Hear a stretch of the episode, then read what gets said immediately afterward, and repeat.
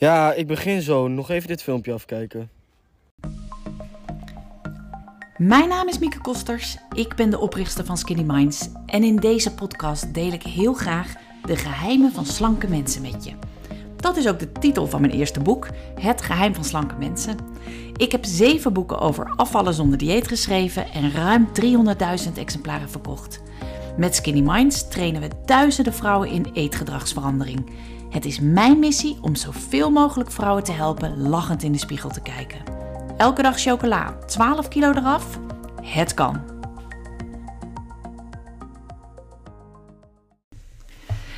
Deze week gaan we het hebben over motivatie. En meer specifiek over de lessen die ik heb geleerd van twee ongemotiveerde pubers voor hun eindexamen. Afgelopen week zat ik met mijn zoon en een vriend in een vakantiehuisje. En wat begon als best een uitdaging van hoe krijg ik die twee jongens nu aan het eh, leren voor een eindexamen, ging dat uiteindelijk eigenlijk best heel goed. En ik heb daar goed over nagedacht. Dacht, wat is het nou wat hun motiveert? En wat kan ik daarvan leren hè, als ik en vertalen naar afvallen of eetgedrag? Nou, die lessen deel ik deze week heel graag met jou. Je hoorde het wellicht al helemaal in het begin van deze podcast. Ja, ik begin zo, hè, even dit filmpje afkijken. Zo gingen heel wat gesprekken tussen uh, mijn zoon en mij de afgelopen tijd. Hij moet eindexamen doen en uh, ja, hij had er niet zo zin in. Mijn zoon houdt niet zo van school of van leren. Hij houdt van gezelligheid. Hij wil vooral leuke dingen doen met vrienden. hij wil op stap. Hij wil chillen. Hij wil YouTube kijken. School is het laatste op zijn prioriteitenlijst. Maar goed, de examens, hè, ze zijn net begonnen deze week, die stonden voor de deur en er moest natuurlijk toch echt iets gebeuren. En daarom hadden wij besloten om een paar dagen naar een vakantiehuisje op de Veluwe te gaan. En dan kon hij leren en dan kon ik schrijven en werken. Nou, om hem te motiveren had ik bedacht dat er ook een vriend van hem mee mocht, want die moest ook examen doen. En ik dacht, dat is misschien wel handig, hè? dan is het leuker voor hem.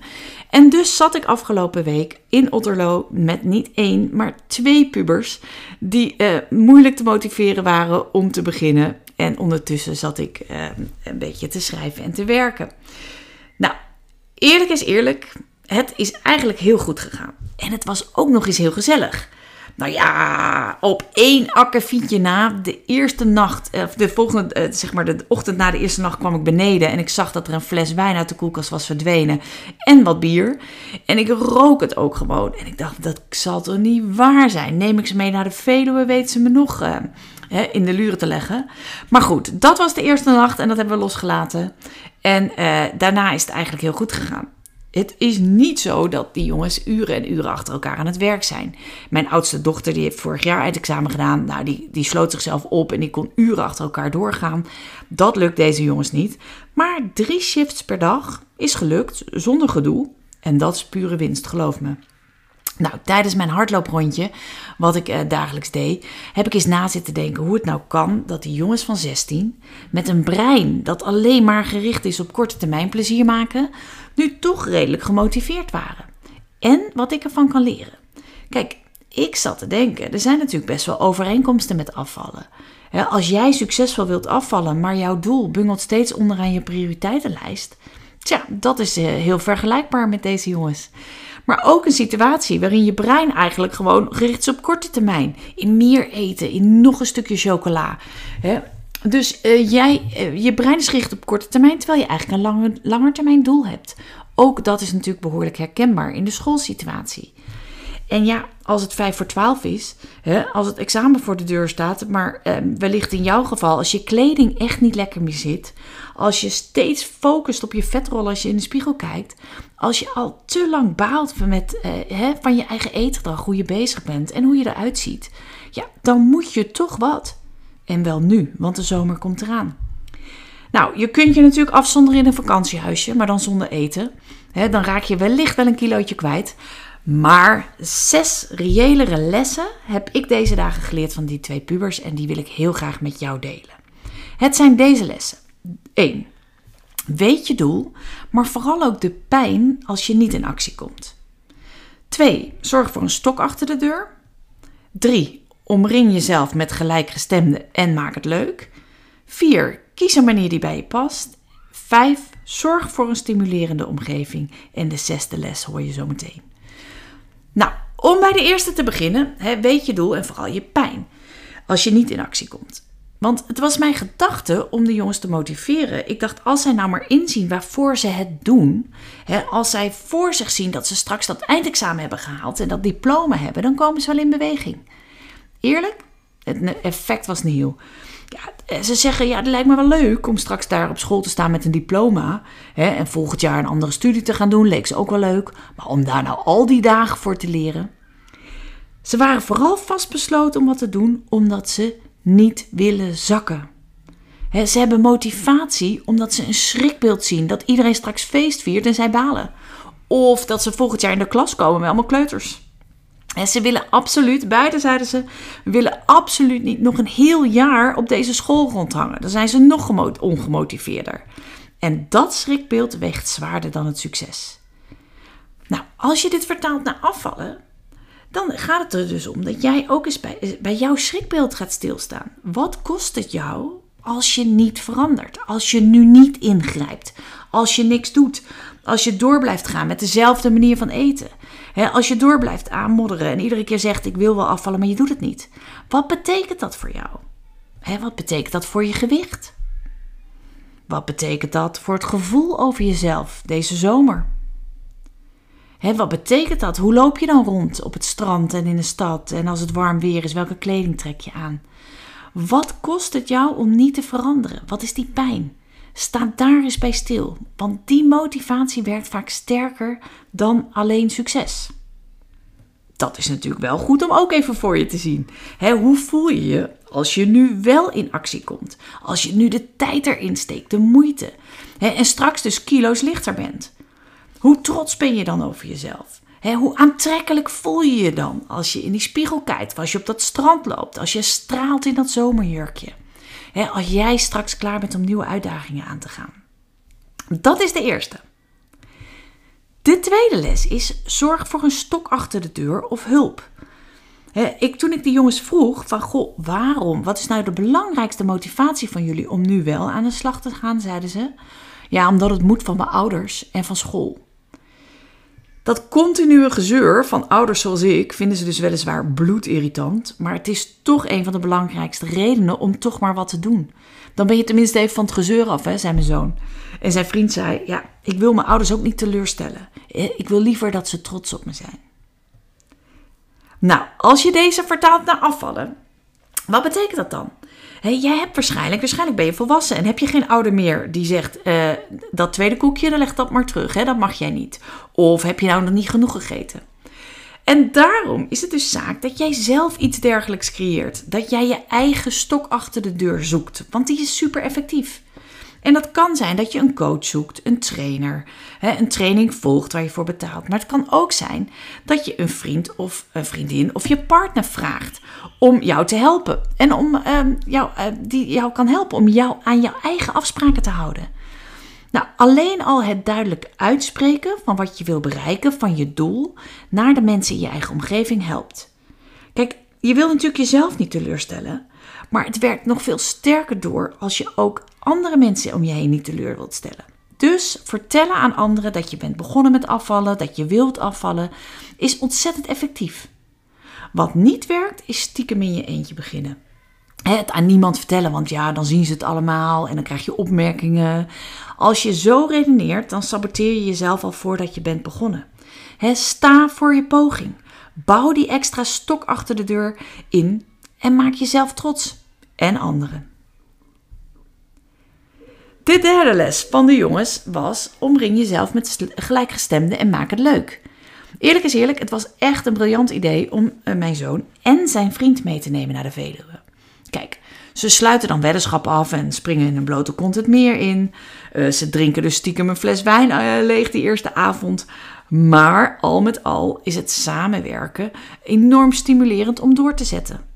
Ik weet echt zeker dat als mijn zoon alleen met mij op de Veluwe had gezeten, dat hij veel chagrijniger was geweest. En minder gemotiveerd, omdat hij ook gewoon minder lol zou hebben. En het werkte bij hun zo. Als de een ging leren, ging de ander het uiteindelijk ook doen. Dus ze stimuleerden elkaar om uh, te beginnen, maar ook om door te zetten. Omdat ze daarna ook weer lol maakten. Ze zeiden: dit en dit gaan we doen. Als dat af is, dan Nou ja, hadden ze weer uh, snode plannen. maar ze maakten er iets leuks van. In ieder geval in hun eigen ogen. Nou, hoe vertaal je dit naar afvallen? Zoek mensen met hetzelfde doel en maak het leuk. dat blijkt ook uit onderzoek. Als jij je omringt met gelijkgestemden, dus met mensen met hetzelfde doel, is de kans om succesvol te zijn in afvallen drie keer groter dan als je het gewoon in je eentje doet. Nou, dat is bijvoorbeeld ook de reden dat wij onze community natuurlijk begonnen zijn. Waar je met die gelijkgestemden samen aan het werk bent. En als jij anderen ziet werken aan hetzelfde doel, dan raak je toch geïnspireerd en gemotiveerd. En je zet ook door als anderen dat doen. Bovendien heb je het samen leuker je kunt challenges verzinnen, je kunt eigen beloningen verzinnen. Nou, ik zou niet per se die fles wijn kiezen, maar je kunt het wel leuk maken. En je kunt, het je kunt samen ook een lol hebben in wat je aan het doen bent, in het, in het proces. En dat helpt enorm om door te zetten. De vierde les van de pubers is kies een manier die bij jou past. Het was oorspronkelijk mijn idee om lekker op tijd op te gaan staan en fris aan de slag te gaan. Nou, die gedachte kon ik eigenlijk direct wel loslaten. Want mijn puber en zijn vriend ook zijn niet aanspreekbaar voor 11 uur ochtends. en dus maakte ik ze maar rond, nou pak een beetje kwart over tien wakker. He, namen ze ook nog eens een keer uitgebreide tijd om te ontbijten. Bleven ze nog een beetje hangen, gingen ze douchen. Nou, voor 12 uur heb ik ze niet aan tafel gezien. Maar daarentegen gingen ze wel door tot 12 uur s'nachts. En daarna gingen ze vaak nog even relaxen met een film kijken.